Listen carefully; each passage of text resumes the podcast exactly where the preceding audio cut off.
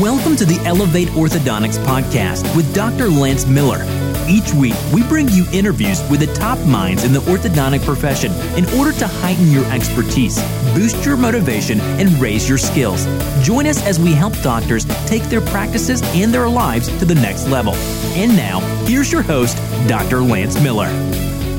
Welcome to the Elevate Orthodontics podcast. I'm Dr. Lance Miller. I'm excited you're here with us for another great episode. This is one I know many of you have been looking forward to for a long time with Dr. Stuart Frost. I'm really excited to bring you this interview, and I know it's going to be a great episode. So thanks for tuning in. As always, if you've got friends who are orthodontists who aren't listening to the podcast, go ahead and send them this episode, share it with them, or any other episode that you like, so that we can grow the reach of the podcast and get more people tuning in to some of this great information that our guests are providing.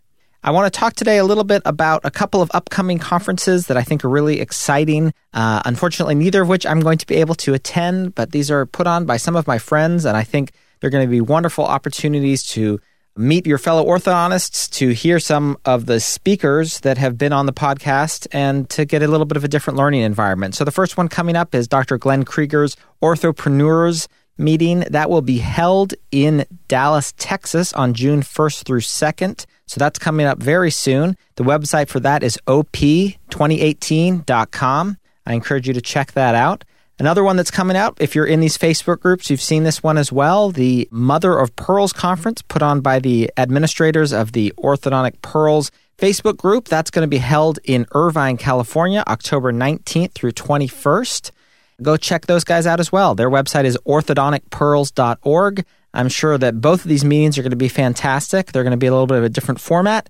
They're going to be a little bit, I think, more progressive, a little bit more exciting, a little bit more dynamic than perhaps some of the meetings you've been to in the past. So I'm not being compensated in any way to promote those guys, but I think you should go and check them out.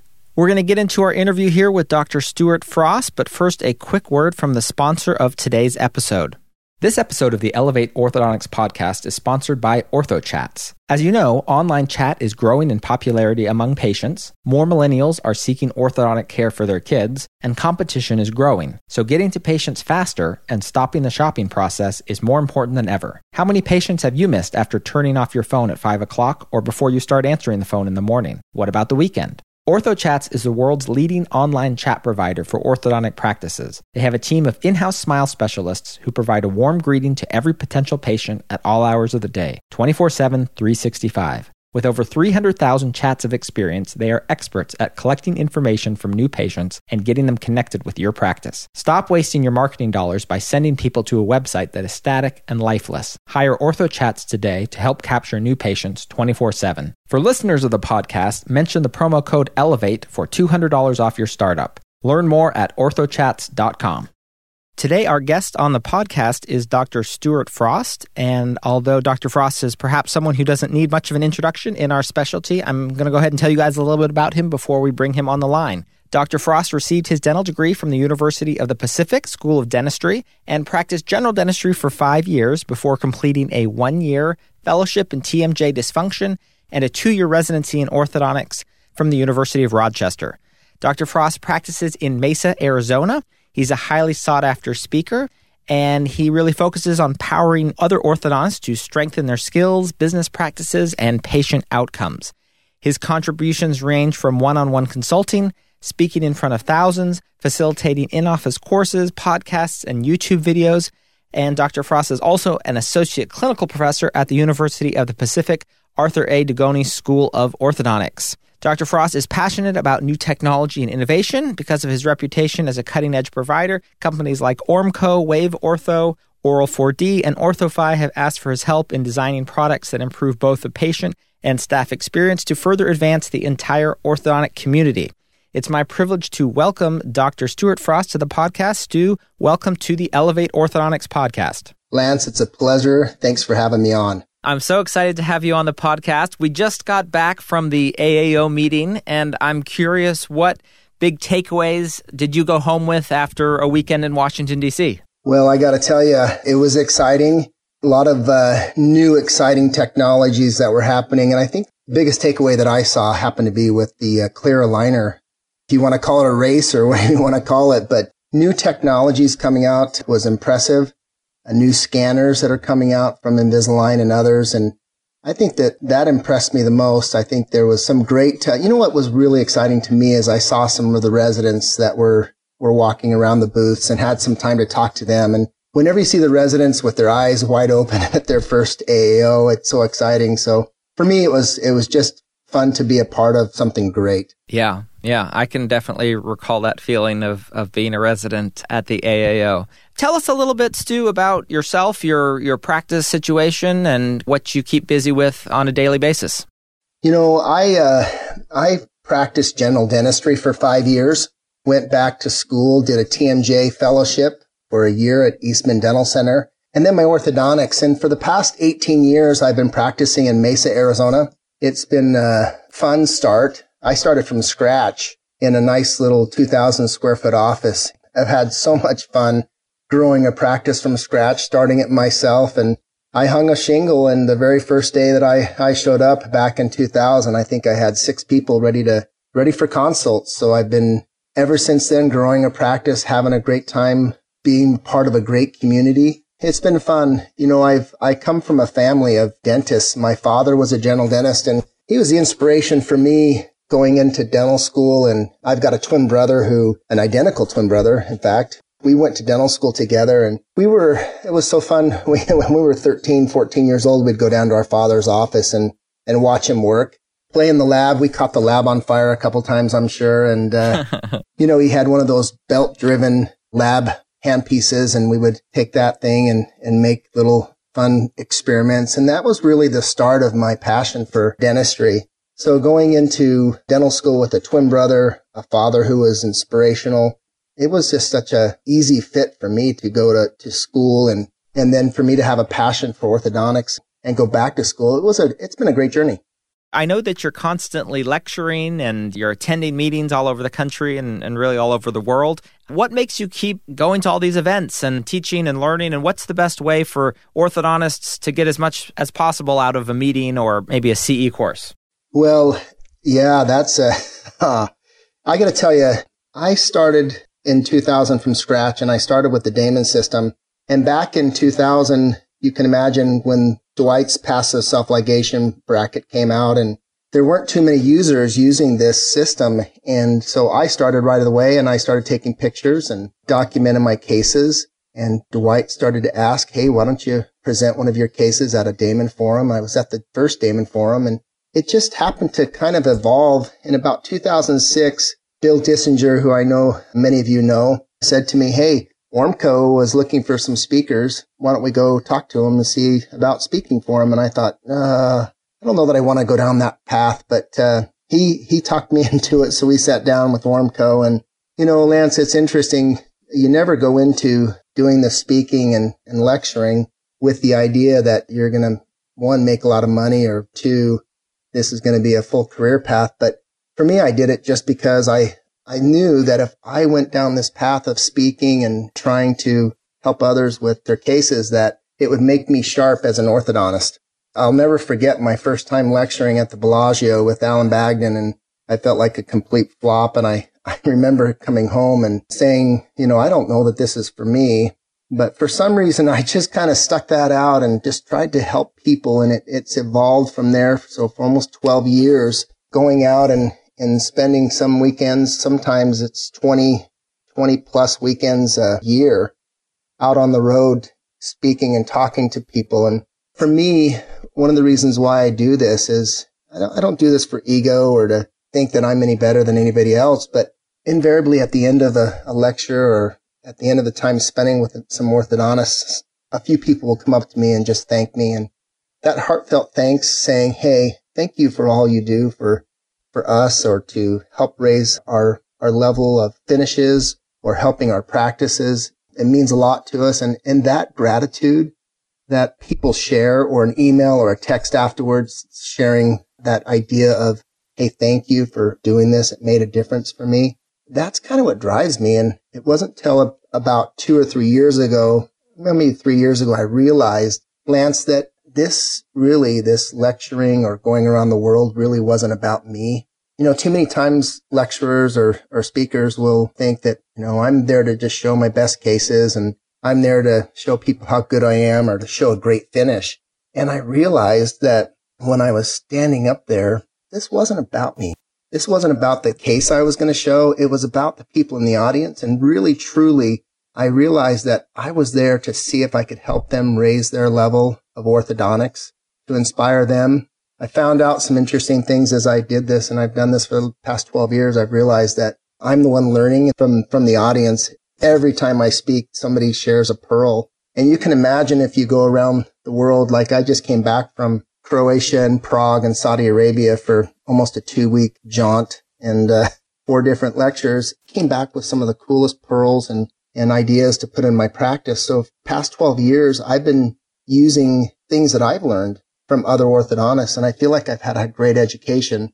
Yeah. Being that I've, I've gone around the world and tried to put these things that I've learned in my practice. I think the, to answer your second part of this, when we stop learning Lance, when we stop going to continuing education, when we stop listening to podcasts, or if we don't ever start listening to podcasts, I think that's when we really see a decline in our practices. We see a, a decline in our treatment. Uh, we don't progress. And, and in fact, we really, we go backwards. So for me, I've made a, a lifelong dedication to education. And I think that that's a key to really keep excitement in our practices and, and keep us always in the learning.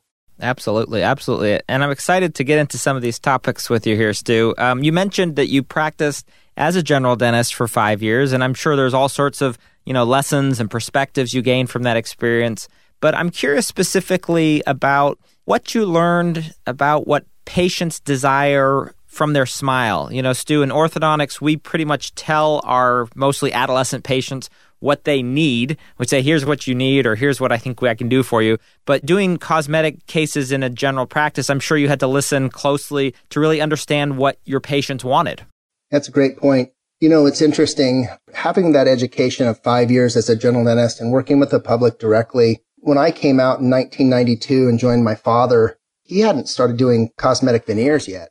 And we had just learned them at UOP in San Francisco and we were doing cosmetic veneers and coming into a practice where it was a healthy practice. And I realized very quickly that the public was hungering. Even back then, they were looking for the cosmetics. They wanted it. And I've realized since I've been an orthodontist, the general dentists really have it figured out as far as aesthetics are concerned. You know, we as orthodontists, we go into our programs, we're taught head and neck anatomy, we're taught how to treatment plan of the face, we're taught cephalometrics. And yet we're really, when we come out into practice, I think we forget about what we're really doing with aesthetics and what the patients really want. And that five years was invaluable because I realized that people are willing to invest in their smile if they have a feeling or if they think that the outcome is going to be spectacular. Right. General dentists really have it down as far as how to diagnose, look at the smile, look at the front teeth, and look at the aesthetics. And so that training was, was amazing. I brought that into my career as an orthodontist. Yeah, you can have a good case, like a good orthodontic outcome, and then you can have, you know, a beautiful case. And to be honest, I agree with you. I don't think that as a specialty we talk as much about beauty or a beautiful smile, you know, despite the fact that that's what patients want. And, you know, I was in a lecture with Tom Pitts and I heard him talk about him wanting his patient to finish with a sexy smile. And I thought, boy, there's a word that I haven't heard in the orthodontic context for a while. But I thought, good for him for realizing, you know, that's really what the patient wants. It's a great point. And I got to tell you, Lance, I, um, I've lectured with Tom Pitts for many years. And, you know, everybody that knows Tom loves him to death because he's just like our grandpa who can do no wrong and he has well intentions, but he gets it. Yep. He gets cosmetics. He gets the sexiness to the smile. And, you know, I've set off on a, on a course in my practice and in my lecturing that talks about, you know, just because you have straight teeth doesn't mean you have a beautiful smile. And we as orthodontists, and I think our profession has really kind of lost a little bit of that artistry of orthodontics where we line the teeth up and get a good occlusion and we put the front teeth together, but there's so much more to it. And Tom Pitts is one that understands, you know, that sexiness of the smile, that artistry of the smile, if you will. Yeah. as an orthodontist, when you know when you're thinking about how to approach a case, what do you think are the modern diagnostic processes that we have to go through? You know, how do you look at a patient when you're just trying to decide what to treat? What are the main factors you're looking at, you're evaluating when you're trying to figure out how you're going to proceed? That's a great, great question. So when I look at a case, number one, I'm looking at the face. And it's interesting because, you know, we all go through that and we learn in our education, hey, we treat to the face and we talk about it, we hear it, we're into that. But what does that really mean? So for me, number one is when I talk about treating to the face, it's really treating to the mid face. Number one, what can I do with this case where I can enhance the mid face and especially the upper lip?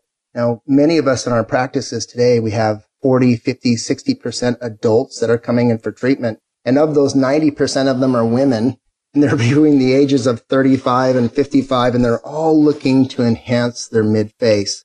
So for me, what I'm looking at, number one, is what can I do with my treatment, with my orthodontics that can enhance that mid face, that upper lip, create a beautiful, well balanced profile and a beautiful upper lip. The chin is second to me, but it's first that mid face. And so that's what I look at when I'm looking at the face. And then from there, I'm looking at the teeth. And, you know, it's so interesting. I talk about this around the world in Jeddah when I was speaking. I said to the audience, when you were taught in school, what were you taught? How were you taught to treatment plan your cases as far as the incisors? Was it the upper incisor or the lower incisor? lower incisor was for sure what we were taught. Yes, Lance, can you believe that? And that's that was worldwide. That's what's been taught for years and years. And I've I've tried to figure out why is it that we as a profession were taught to treatment plan to that lower incisor. And there's many things we could go off and talk about here, but I think it goes back to our denture days when we are making the dentures and we put that lower incisor over basal bone and and so that transferred over. But for me, Lance, once I look at this smile, it's all about that upper incisor position. I agree. Yeah, I look at the upper incisor next. It's treatment planning to the upper incisor. How much of the incisor shows at rest? How much of the incisor shows upon full smile? Not the posed smile. I think many of us, we need to train our assistants better to get those patients smiling their, I call it an authentic smile, where they really smile and, and show how much that upper incisor is, is showing. And I love what David Sarvers talked to us about is how we want to really, we want to finish our cases to not necessarily treatment plan our case for the 13 year old, but maybe the 40 year old as they're going to age. So I try to put the upper incisor in the best position in all four planes of space, including torque, and show 100% of that incisor, maybe even one millimeter of gum tissue at the end of finish so that uh, they age gracefully and have a beautiful smile. So for me, it's the upper lip. It's that upper incisor what can I do to preserve where that incisor is? I know Tom Pitts calls it smile arc preservation or, or smile arc protection. It basically just means that we're creating a beautiful incisor position. Then treatment planning to me goes from the incisor to the arch width, that buccal corridor. What can I do to enhance the buccal corridor with teeth, create a wide upright posterior segment that looks beautiful? To me, that's more important than smile arc but Smile Arc is second. It's that arch width that uh, really enhances the mid face. And so that's where the, the mid face comes into place as far as the arch width. And then, of course, we're bonding our brackets for a good occlusion. And we want to make sure that we have all of that built into our, our treatment planning. So that's how I look at things. I think that's a, that's a great place to start and a great, great answer when we're thinking about finishing and you, you speak on finishing and we talked a little bit about how we're going to start the case but you know when we're looking at how we're going to end up and where we're going to finish what can orthodontists do to really stick the landing i mean what's the difference between that good result and a great result as we're kind of moving through the treatment it's a great question you know i um i make a comment in many of my seminars that i do that before we do anything in our cases we have to have vision and we have to have vision as to what we want the smile to look like in the end. And I love what Helen Keller said. You know, there's only one thing worse than being blind. It's having sight with no vision. And Lance, I got to tell you, number one in finishing is before you ever put a bracket on a tooth, you have to know in your heart and in your mind what that finish looks like. And much like a, an artist that puts a beautiful painting or a sculpture together, before the brush ever hits the canvas, that artist already has in their mind what the end result looks like. So number one, we have to know. And so that takes us to a really important topic is what do you love about a finished case? What do you want? And that's where it goes back to the upper incisor position, the buccal arch width, the buccal corridors, the smile arc, the occlusion, and what does that look like? And then what do the teeth shapes look like? The incisor, the embrasures, the gingival architecture and everything. So vision is number one. And we could spend probably an hour talking about this, but I want to have vision of what I want that end result to look like. And then, then I can design where the brackets go according to what that vision looks like. So for me, vision is number one. Number two is bracket placement. I hear this all the time. It's so interesting. People will come up to me and say, I can't finish with the Damon system. And I go, okay, what do you mean? And they go, well, the system's just too hard to finish. And I, I go, all right. Well, I know I've taught bracket placement and bracket positioning with Tom Pitts. We did this for about five years together at the Damon forums. And so I have a little leg up on because I not only taught it and studied it, you know, I've been practicing it for so many years, but bracket position is number one in finishing. And people think that there's some kind of holy grail to finishing. And everywhere I go, they say, let's talk about finishing. I go, okay, let's talk about bracket position for a minute. And I, I say this all the time. If you don't put the brackets in the right spot, if you're using the Damon system or using a twin bracket or using whatever, you're not going to be a good finisher. And so I laugh when somebody says I can't finish with the Damon system because really then they probably can't finish with any system. And I don't say that smugly at all. I, I say that in all, in all honesty because I really believe after vision bracket placements, number one, you get the brackets in the right spot. You have smile arc if you get the brackets in the right spot, you have a good posterior occlusion. And then down the road, it, it goes down to, and for me, torque selection. I know not all systems use, you know, variable torques with their brackets, but I think that one of the things I see a lot of times with patients is they'll say to me, and I ask them what kind of smile they want, and they go, I just want a smile that doesn't have teeth that are kind of flared out.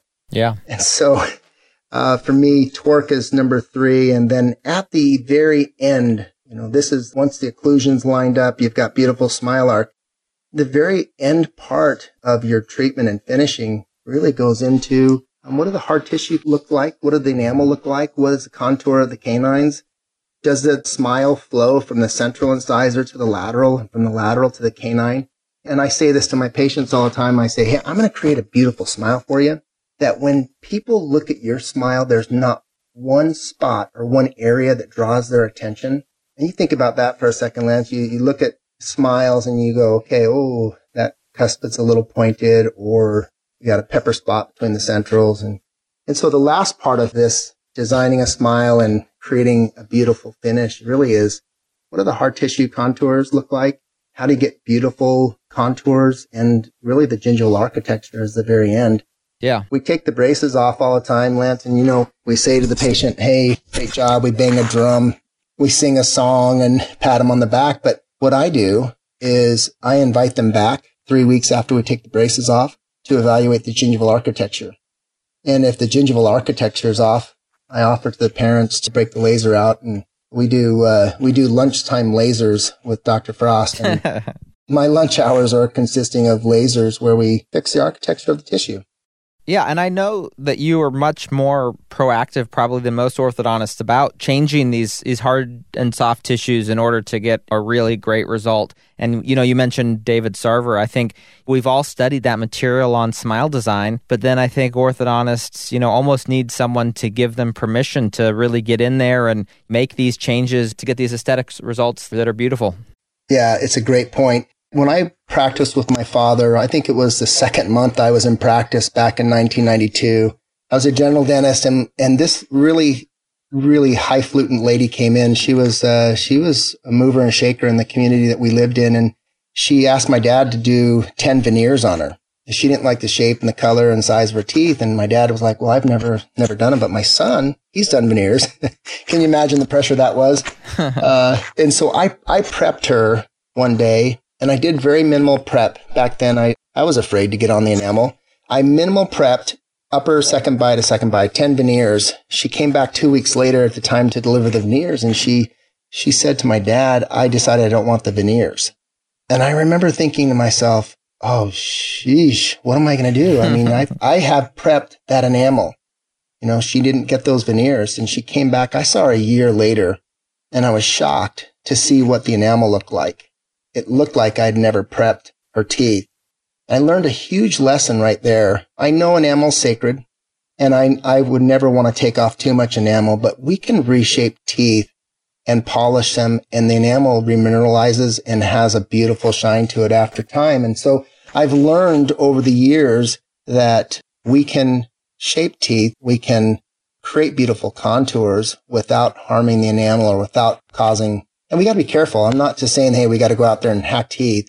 I'll never forget my instructor. He was a gnathologist up in Rochester. He's my TMJ faculty and he's a dentist and a gnathologist. And he, he said, you orthodontists just don't get it. He goes, you put the braces on, you get things lined up, teeth are worn. Now they're in the right spot, but they're worn. And you got to get a burr in there and you have to hack and grind and get those teeth in the right position so the occlusions can get there. And he was not afraid to, he would call it assaulting the enamel. so I, I think that we're, we're timid. We're shy. There's a lot that goes with that, Lance. I never get on a tooth without getting mother's approval or without talking to a parent or a patient and show them with a mirror what I'm going to do. I show them, I tell them what I can do and I explain things to them. Education on that is key. But I think there's so much that we can do to really have these beautiful contours. We just need to uh, have the courage to do it.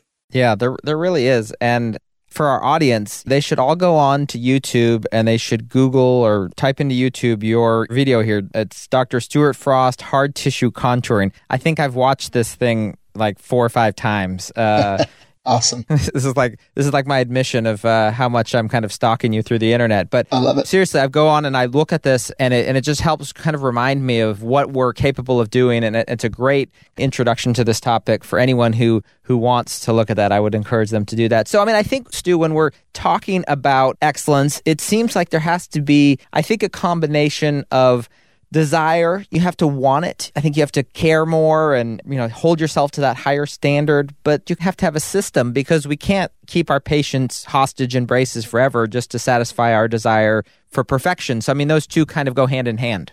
It's a great point.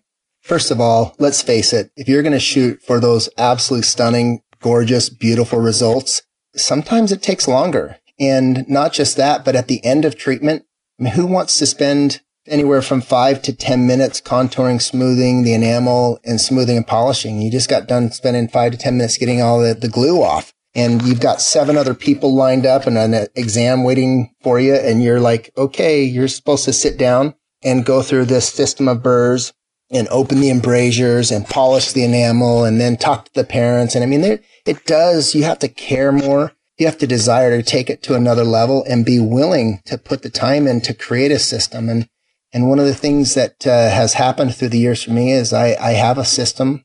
I use the same burr at the beginning. I switch to the next one for polishing. I use a black polishing point from Reliance Then I break out the sandpaper discs. Then I break out the little metal disc that gets the embrasures and there is a system, but when you get efficient at it and you know what you're looking for, again, going back to vision in the beginning, and what you can create, it does go faster and you can get more courage up to do it. You know, Stu, we talked a little bit earlier in the interview about the AAO meeting and how the meeting really reflected this movement in our specialty as a whole towards clear aligner treatment. And I'm curious if you feel like you're able to deliver the same results with clear aligners that you can with your fixed appliance system that you've really honed and dialed in over these years and, and what your thoughts are on that. I personally I think the key to the aligner therapy is um, I think you can get very close. And my hands, I'm talking my hands, and I know there's way better clinicians at clear aligner therapy than myself. I think that's for me is, is probably an area that I need to spend more time on honing my skills. But I think Lance, the key to this for me and in my practice, because I do use aligner therapy in my practice. And if a patient comes in and insists on it, I'm going to, I'm going to use it and I want to use it well. And I think the key for all of us to understand and is it's in the vision and the setup that you have with your aligner therapy. That's really the beautiful reason I, I'm okay with general dentists doing Invisalign because they have no idea how to set these cases up to look beautiful in the end.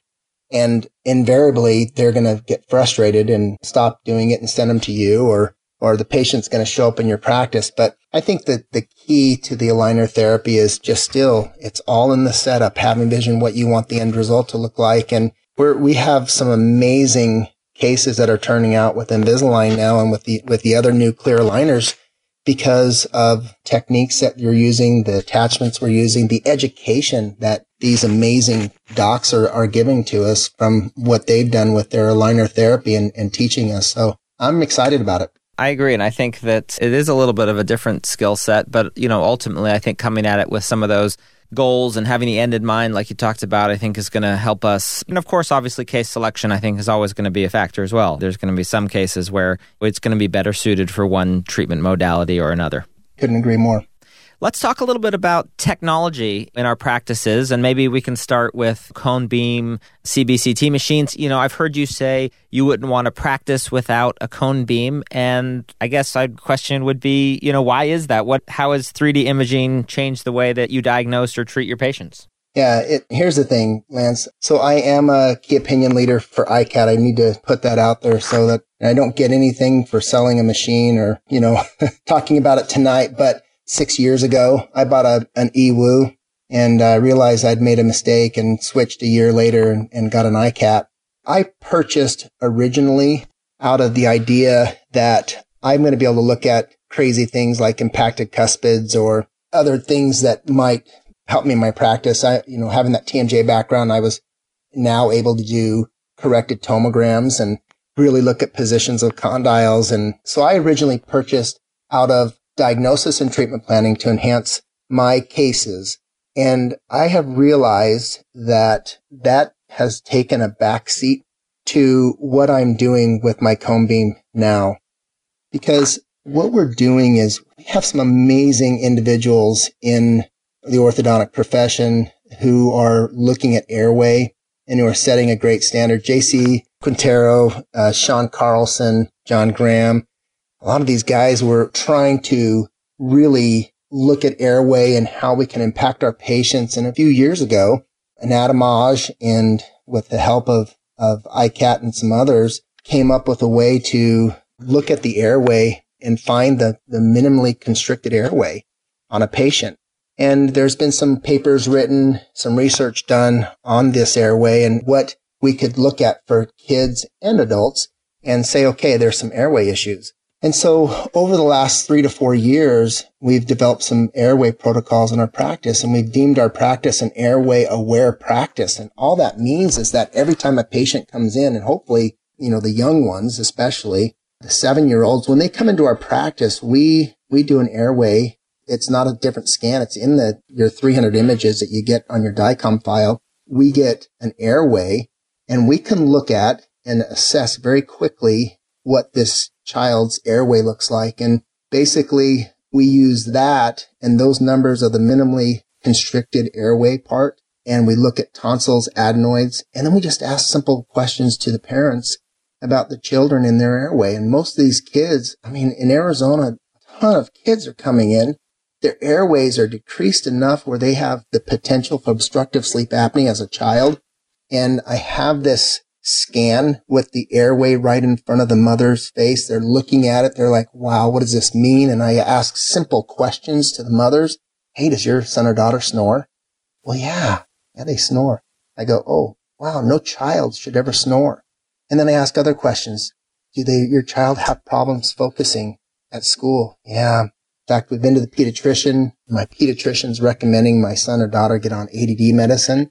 And I go, oh, wow, does your son or daughter grind? Oh, they grind their teeth all the time. You should hear them in the middle of the night. And then I go, okay, what about bedwetting? Yeah, it, man, we have a problem with that. And I go, wow, what we can do is initiate an airway protocol and we can help with these issues. And it has changed my practice. It has grown my practice all because Anatomage and iCat are innovating using cone beam to enhance patients' lives. I was in the iCat booth at the AAO. They asked me to be in their booth and help them. And I had a doctor come in and many of you know who he is. I'm going to share it just because I love him and he's a good guy. Glenn Krieger, general dentist for 20 years, goes into ortho a few years ago, starts a practice. He comes in and he goes, he goes, I'm looking at an iCat. I can't afford it yet. I just started my practice. And I said, Glenn, you say you can't afford it. I say you cannot afford not to have this in your practice. At all costs, you need cone in your practice. It's gone further than diagnosis and treatment planning. It's now going into what we can do to enhance patients' lives, the kids' lives. It's changing. I've got an airway protocol. I had an 11 year old girl that's wetting her bed and was lethargic. They've been to their pediatrician. For two years, the pediatrician didn't know what to do and was telling the mom they're going to put her on, you know, ADD medicine. And she comes for an evaluation with me. And I'm like, Hey, we can do an expander appliance, an RPE with braces we're going to change your daughter's life. And I kid you not, within six months, she's no bedwetting. She didn't even have to get on the ADD medicine. Her test scores were going up. She's a different person. She's exercising. The pediatrician was just blown away. So when we talk about cone beam today, Lance, I got to tell you, it goes way beyond just diagnosis and treatment planning. It's about airway. It's about enhancing and blessing the lives of our patients.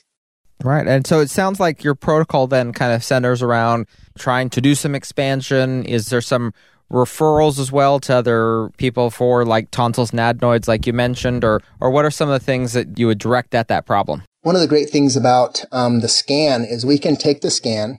I use BeamReaders, a company that a maxillofacial radiologist will read the scan and they'll make recommendations. Tonsils and adenoids should come out orthodontics should be started, RPE with braces. And then what happens is they'll send me a report with all of their findings with the airway mapped out. And then I can give that report to the parent to take to the ENT. You know, in my area, the ENTs are just, they just think that we orthodontists are crazy and we're just, we think we know better than, than them. And they're very reluctant to take tonsils and adenoids out. But when you have a report from BeamReaders and from a, a maxillofacial radiologist, you know, the ENT has a reason to sit up and take note. And uh, I recommend finding somebody in your area that will listen, will look at these reports and your recommendations. Right. It's interesting to me. Once we get somebody on board, they take the tonsils and adenoids out. We do the expander. We do some braces phase one. These kids return to normal as far as growth patterns and their airways are bigger their lives changed. I was talking to a doctor, and I, I apologize if I'm going on and on here, Lance, but uh, no, this is good stuff. I'm so passionate about this. I was talking to a doctor in the iCat booth. He said that he had a kid in his practice a couple years ago, and he initiated that airway protocol. The story goes that this little boy was getting ready to be put on growth hormones because he was deficient. He didn't have a big airway. He was small in nature. And the orthodontist told the mother, before you get on growth hormones, let me just have the adenoids and tonsils out. Let me put an expander in, do some braces. And within six months, this young man grew six inches. You know, it, it, it's just changing lives. Pretty, pretty awesome. Let's maybe talk a little bit about, you talked about Dr. Krieger getting out, trying to start a practice. What advice do you have for new residents or new graduates who are trying to get out? They've got big student loans. They're trying to figure out how to establish themselves in practice. You know, they're thinking, Dr. Frost, I don't know what, what I should do. Should I invest in all this technology? Should I start a practice? Should I acquire a practice? What do you tell the residents that you teach at the University of Pacific? Yeah, this is, this is huge because we, let's face it, the residents coming out of school today, especially if you go to UOP three years or USC for four years, and then you go into a, a USC or a, a UOP ortho, you take out student loans and living expenses, you're looking at anywhere from $700,000 to $900,000 of debt. One resident at UOP a few years ago came out and told me he was $900,000 in debt. And so my heart goes out to the residents that are graduating, you know, at this time, because that puts a big strain, a mental strain on them. And they immediately think to themselves, well, I can't buy an expensive bracket. I can't buy the best technology. I got to be careful because I've just bought this practice and now I've got student loan debt. I've got practice debt. What do I do? My take on it is this. And I know you have to service your debt loan and I'm not saying take away from your family and their food on the table and, and so on. However, if you want to grow your practice in a community and you want to be the man or the woman that is providing the best care, providing the best you can for your patients, you know, you need to do everything in your power, I believe, to have the latest and the greatest technology. It's invaluable. Um, having a cone beam today, you know, you're, when I bought four years ago, my next gen was $200,000. You can get an iCat, and I only share the iCat because I know, you know, it's $150,000, but with discounts and a few other things, you can get that thing down 10 or 15,000 more and you can finance it. They'll give you a financing that will allow you to put six months off while you keep your practice going, $2,000 a month and, and you can have cone beam. And that's not that expensive. But my opinion is, is that the best technology should be put in your practice as soon as possible without obviously causing a strain in your, your family. And I think that the public understands technology. They're looking for technology. They're looking for differences than we tre- treated our patients 25 years ago. They expect us to have the latest and the greatest. When we do that, I think that that sets us apart from the majority of orthodontists that aren't really using that technology or aren't into it. So Right. It's a touchy subject, but I still feel like we should do everything we can to get that technology in our practice because Lance, what it really comes down to, if we believe in that technology, we're, we're enhancing and blessing the lives of our patients. I think we've covered a lot of ground here, Sue. This has been great. If, you know, there was someone who maybe was in practice for a few years and they came up to you and said, "Look, I really want to take my clinical skills to the to the next level." Where would you direct them to look to make that leap? You know, Lance, I think the podcasts are fantastic. Anything you can do outside of your practice, obviously go to courses wherever you buy your brackets from, courses that you can go and continue education. The Facebook groups that are out there today, you know, you've got all, all these different groups that are, that are fantastic and they just offer so many pearls and help. I think that's a great way for people to be engaged without having to leave their house. You know, there's so many good ones that that are just making a difference on a daily basis. And I encourage people to share. And Lance, if you share pearls and things that you've learned and the different things that you are learning your practice. And I think that I would say that I would become a part of these groups that people are really trying to make a difference and, and help you. And then, of course, the, the continuing education. You just can't beat going to courses and learning and growing that way. This has been a great interview. Before we finish, I want to run you through our Elevate Express 8 questions. We'll give you eight rapid fire questions and get some quick answers for you. Does that sound okay? Awesome. All right, Stu. What's your go to treatment for full step class twos? Full step class two, if the chin's back, uh, Herbst appliance, AdvanSync. What's your standard retention protocol? Upper two to two, bond braid, lower fixed 026 stainless steel bonded mostly at the cuspids. Uh, clear retainers for the majority of patients just at night over the top of uh, those perms. Great. Who are your role models or mentors? Uh, number one, Dwight Damon. Two, Tom Pitts. And then a host of others, John Graham, Jamie Reynolds, Jeff Kozlowski. These guys uh, just killing it. What is your favorite orthodontic product or instrument? Oh my goodness. My favorite product is the positive positioner from Ormco. It's a posterior bracket holder that's spring loaded and it's easy to use and get the brackets in the right spot. Cool. I'll have to check that out. Mm-hmm. What's the best vacation you've ever taken, Stu? Oh, the best vacation. My 50 year old vacation when I turned 50 down in uh, St. Bart's. Oh, cool. What'd you do down there? Sat on the beach and just soaked up the sun. Perfect. Perfect. What's one great book you've read recently? Uh, my favorite book in the world is called The Go Giver by Bob Burg. That's a good one. I've read that. I love that. My seventh question is what bracket system you're currently using? I use the Damon system. I should say, yeah, the latest one is the Q2. Uh, I've had about 200, 250 cases going with the Damon Q2. It's uh, looking pretty awesome. And what is one area of orthodontics that you would like to learn more about in 2018? Ooh, that's a toughie. I think uh, I think we have to go back to the clear aligner therapy.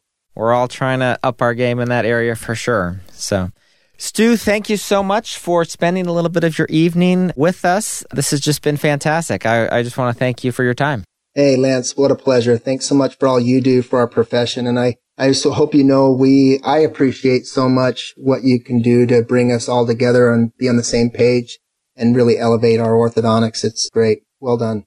Thank you. Thank you. If people want to get a hold of you, uh, I know you're in some of these Facebook groups. Is that the best way to reach out? Or how, if people have follow up questions, what's the best way to contact you? Email's pretty easy. Uh, my email's frostortho at gmail.com or on Facebook, Instagram at Dr. Stuart Frost. All right. Well, thanks a lot, and we'll talk again soon. Thanks so much, Lance. Okay, guys, that's another episode. Thanks for tuning in. I want to give a special thanks to Dr. Stuart Frost for spending a little bit of time with us today, and also to the sponsor of today's episode, OrthoChats. Check them out at orthochats.com. Have a great week, and we'll talk to you again soon.